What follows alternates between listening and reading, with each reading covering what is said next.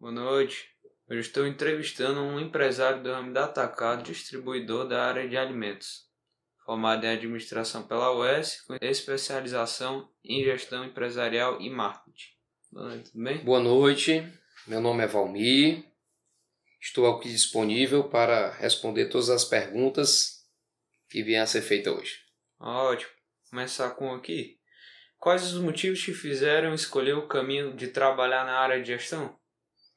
É, na verdade, eu comecei a trabalhar na área de gestão por um, vamos se dizer que o motivo maior, eu cheguei na área de gestão porque eu queria ajudar pessoas.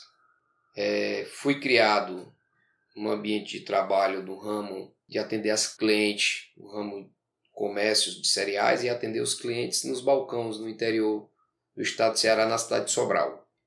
Quando criança, com 13 anos, eu comecei nesse ramo, trabalhando com meu pai. Vim estudar em Fortaleza para fazer faculdade de medicina porque queria ajudar pessoas. Queria fazer medicina não pelo dinheiro, mas para ajudar as pessoas. E chegando aqui, estudei. Não passei para medicina, tentei duas vezes, mas passei para administração de empresas na UES e para economia na Unifor. Mas escolhi administração. E dentro da administração, eu percebi, eu percebi que eu me encaixei e vi que eu poderia ajudar as pessoas montando o próprio negócio e sendo gestor de um negócio meu e que ia gerir pessoas e que ajudaria o meu social, ia gerar emprego que tanto diretos quanto empregos indiretos. Foi por isso que eu vi que era outra maneira para ajudar pessoas, era criando um emprego e sendo gestor de uma empresa. Massa, massa. Certo, é. Qual a maior dificuldade que o senhor encontrou no âmbito de gestão em trazer a teoria vista na universidade para a prática do dia a dia? É, quando eu fazia quando eu fazia a faculdade de administração de empresa, que era na UES, muito próximo à rua Governador Sampaio, e era à noite que eu fazia, eu passava amanhã e à tarde nessa rua, fazendo negócio, e fui aprendendo como o pessoal daquela rua fazia os negócios dele, geria os negócios, fazia a gestão dos negócios dele. E percebi que quando eu terminasse minha faculdade, que eu colocasse o meu próprio negócio, eu ia tentar fazer diferente do que acontecia. Ia fazer um negócio mais estruturado, mais desenhado, mais organizado em todos os âmbitos da empresa parte contábil, parte fiscal, parte de recursos humanos, né? parte financeira da empresa, parte de processos da empresa. Na época a gente deu a cadeira de OIM, Organização e Métodos. Né? E eu digo, rapaz, eu vou fazer um negócio mais organizado. E até na parte tecnológica também. Né? E quando eu fui para a realidade, quando eu realmente abri a empresa, eu esqueci um pouco do que eu tinha aprendido na faculdade, não coloquei em prática. Porque a vontade, a ânsia de crescer a empresa, de botar o negócio para frente, eu estava dentro do olho do furacão, focado ali no operacional, fazia aquela história do cara que bate o escanteio e cabeceia, cabeceava para fazer o gol, era o que eu fazia na empresa, né? Então eu passei aí uns seis anos depois da faculdade fazendo tudo isso aí e não coloquei em prática aquilo que eu sonhava quando fazia a faculdade. Aí, certo tempo depois, seis anos depois, por aí em torno disso, eu percebi que eu corria muito, muito esforço e não saía do canto. E vi também que eu não estava botando em prática aquilo que eu sonhava quando eu era estudante de administração de empresa.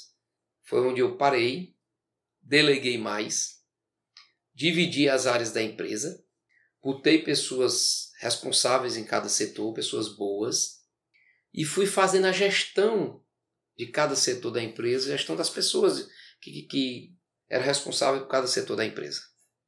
Ok? Ok. É... Na sua visão, quais serão os maiores desafios para os gestores de empresa nos próximos anos? O grande desafio que eu tenho na sempre isso é fazer gestão de pessoas, é ter pessoas boas, comprometidas, engajadas com o seu negócio. Eu acho que o grande desafio é esse. O segundo outro grande desafio é a parte tecnológica. É você implementar a tecnologia junto com os processos bem desenhados. Eu acho que eu acho não, tenho certeza dentro da empresa o que a gente sempre faz é, em primeiro lugar, pessoas, segundo lugar, tecnologia com processos bem desenhados. Otimizar tudo através desse tripé. Massa, massa. É, na sua figura de gestor, como você vê a maneira de pensar e agir nas empresas no futuro? As empresas do futuro, ela, mais uma vez, vou focar num dos tripés principais, um dos pontos, pilares principais da nossa empresa. Pensar nas pessoas. Eu acho, acho não, tenho certeza que esse é o ponto principal de qualquer empresa. Fora o capital monetário, o capital humano, os dois juntos são importantíssimos.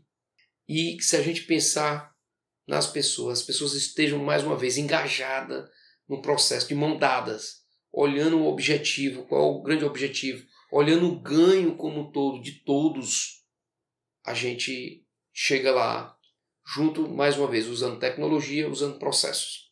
Ok? Nossa. Então a empresa do futuro tem que estar tá olhando para isso. Isso tem que estar tá nos valores da empresa, na alma da empresa. Massa, massa. Você acha que nos próximos anos, e com o avanço das tecnologias, elas se tornariam aliada ou inimiga na área de gestão de empresas? É, vou afirmar porque eu já disse lá atrás, né, que é, é um dos pilares é a tecnologia, né? Uhum. É, é o futuro, é o que vai sustentar as empresas. Você está vendo o que está acontecendo com a pandemia. Muita pequena empresa que vendia no balcão hoje está vendendo através das redes sociais. Está mandando fazer entrega. Você vê a questão dos bares e restaurantes. Nós temos muito restaurante bar que é cliente da gente. Alguns ficaram para trás, fecharam as portas, pararam total. Outros fecharam a porta física, mas abriram a porta para a tecnologia e está atendendo a população e está se sobressaindo. Tem deles até que aumentaram o negócio. Então, você não pode afundar com o barco, você tem que tentar se sobressair. Uhum. Se seu barco está afundando, não adianta saia dele e procure outra maneira de sobreviver e sair dessa, dessas ondas, dessa turbulência. E muitos aconteceram isso. Então, nossa empresa hoje, ela investe muito em tecnologia. Nosso sistema é um sistema hoje de uma grande empresa nacional, que é da TOTS. Pagamos caríssimo pelo RP, caro, e pela manutenção do RP. Tá certo? Então, assim, Fora isso, nós ainda temos ainda é, o aplicativo de venda dos nossos RCAs que estão atendendo os clientes, que também é outro investimento que nós fizemos. E a gente vê isso, nós temos servidores que são mais caros do que carros, vários servidores na empresa. Nós temos é, linkando as três empresas através de cabo de fibra. Nós temos uma uma empresa que faz monitoramento do nosso banco de dados. Nós estamos agora investindo em servidor nas nuvens, o que é a tendência. Então, assim, é investimento constantemente. Né? É, nós estamos investindo em, em logística, constantemente em logística, fazendo nova layoutização da parte da distribuidora, do CD. Então, tem que estar investindo. Nós vamos investir agora no WMS, que é da TOTS, que é um investimento muito alto, não é barato, é um negócio que, que vai trazer o retorno para a empresa. Nós vamos ganhar em produtividade, na separação de pedidos. Nós estamos investindo em roteirizador, o roteirizador que dá o sequenciamento das entregas, que o cara vai lá com o seu smartphone, faz o check-in na hora que, que entra no cliente, terminou a entrega, ele tem que fazer um check-out, que é o gestor. É um gestor, é outro aplicativo, que é o gestor de entrega. Para quê? Para mensurar o tempo de demora de cada ponto que ele vai entregar. Então, tudo isso aí a empresa hoje já está vendo. Tudo isso requer é, investimento. Né? Então, a empresa tem que se preparar para isso, para otimizar aplicativo de venda. Nós já estamos vendo essa situação do aplicativo de venda. Então, estamos de olho. De olho na concorrência, o que a concorrência está fazendo. Tá bom? Uhum. Ok. Certo, massa. É, em cenários futuros, como o senhor pretende monitorar e resolver problemas relacionados com serviços a, aos clientes? Pretende usar inteligência artificial ou segue com os serviços feitos por pessoas? É, nós temos que usar as duas coisas: a inteligência artificial e pessoas. É, eu sempre digo em reunião que o que constrói toda essa estrutura física e o que move qualquer coisa de um canto para outro são pessoas.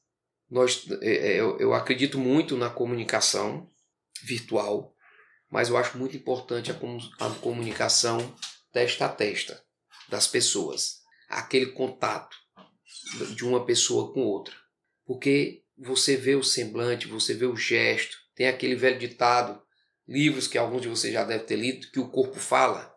Sim. Então, eu acredito muito nisso, tá certo? Então, é essa é a situação que eu apresento agora perante a sua pergunta. Show, show. É, sabendo que a adaptabilidade e criatividade impulsionam o sucesso empresarial e para isso tenha êxito, será necessário ou ousado na inovação da sua gestão. Como pretende inovar o modelo atual de gestão que é centrado em controle e eficiência para ter vantagem no cenário de mercado que está cada vez mais competitivo?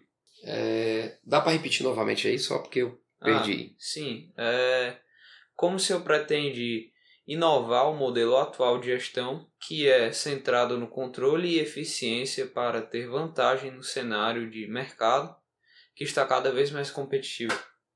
É, quando se fala em controle e gestão, a gente está usando muito aí para controlar os resultados, analisar os resultados melhores, né? De cada um, de cada setor, é através realmente da informática, né? É através do, da tecnologia, né? Do software bom que analise e mais uma vez frisando, a inovação ela, ela vem da criação, de criar algo novo ou criar algo diferente em cima daquilo que já existe. Né? Uhum. E para isso você tem que ter pessoas boas. A nossa empresa hoje ela investe muito na questão da educação. A gente prima muito por pessoas que querem estudar, que querem se reciclar. É, nós já absorvemos vários menores aprendizes na empresa e a gente incentiva o menor aprendiz a estudar. E normalmente agora nós estamos dando prioridade que seja dentro da área da administração, economia, ciências contábeis, psicologia, que seja dessa área humanas. A gente, tá, a gente acredita muito na preparação do nosso profissional, tanto técnica como pessoas, que tem um comportamento alinhado com a visão, missão e valores da empresa, tá certo? Então a nossa grande aposta é nisso aí, a tecnologia, mais uma vez frisando, junto com a capacitação das pessoas. Uhum. Massa. A nível estratégico, o que, o que o senhor considera necessário para manter a cultura organizacional com visão no futuro? É, a nossa grande estratégia é envolver as pessoas, certo? Tanto da parte da direção, como a parte tática e a parte operacional. Todos eles faz, eles, as pessoas lá, nós criamos painéis de discussão a respeito do assunto. A gente escuta, a gente escuta a base, uma ideia que vem da base, a gente escuta a parte do meio da pirâmide, que é a parte de gerência, de gestão, mais ligada, e a diretoria. A gente integra todos. Todos são integrados. E quando você acata uma ideia do operacional ou do tático, a pessoa se sente envolvida dentro do processo da criação. E quando você se sente envolvido, você se sente importante, mexe com o seu sentimento. Quando você mexe com o sentimento da pessoa, você ganha a pessoa. O sentimento estou levando para o lado bom, que ela se sente privilegiada, se sente importante, o seu ego sobe um pouco, né? Você massageia o ego da pessoa um pouco. E principalmente da parte operacional, a gente escuta demais. Rapaz, vou lhe dizer, questão logística, layout. A gente faz o estudo layout, mas a gente também pergunta qual a ideia que eles têm. Com relação a um carrinho que você compra para dentro de depósito, qual é o melhor carro, a gente leva, manda eles fazer teste. Compra de uma empilhadeira, a gente pergunta como é o peso, qual é a altura, a gente vai conversar com eles lá na base. A gente não compra empilhadeira e joga lá para eles, não. A gente conversa com o pessoal. Na compra de um caminhão novo, a gente pergunta qual é o melhor carro que, que, que eles acham no mercado, ao motorista, né? Uhum. o que é que eles escutam falar do mercado, pergunta ao mecânico da empresa. Então, a gente envolve as pessoas na tomada de decisão, tá bom? E quando a gente toma uma decisão de uma ideia de uma pessoa dessa, quando o fruto lá na frente é bom, a gente chega a dar os parabéns. Eu acho que o, um dos grandes pilares é essa parte do envolvimento na criação e na execução, ok? Uhum. Com pessoas.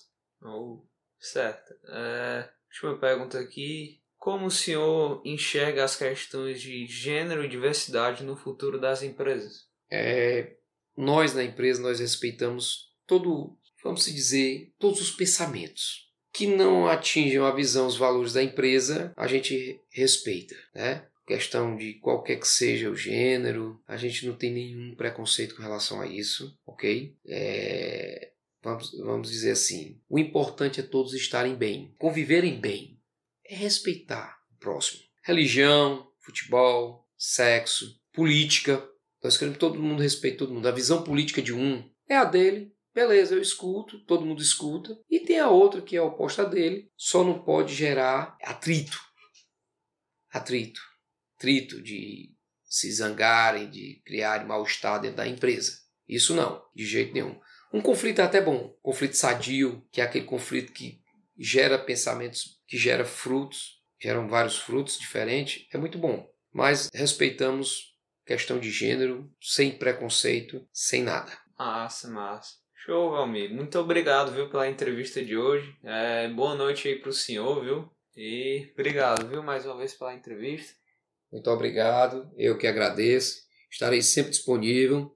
Quando quiserem, estou aqui para trocar ideias, aprender com vocês também. Certo, muito obrigado. Boa noite. Boa noite.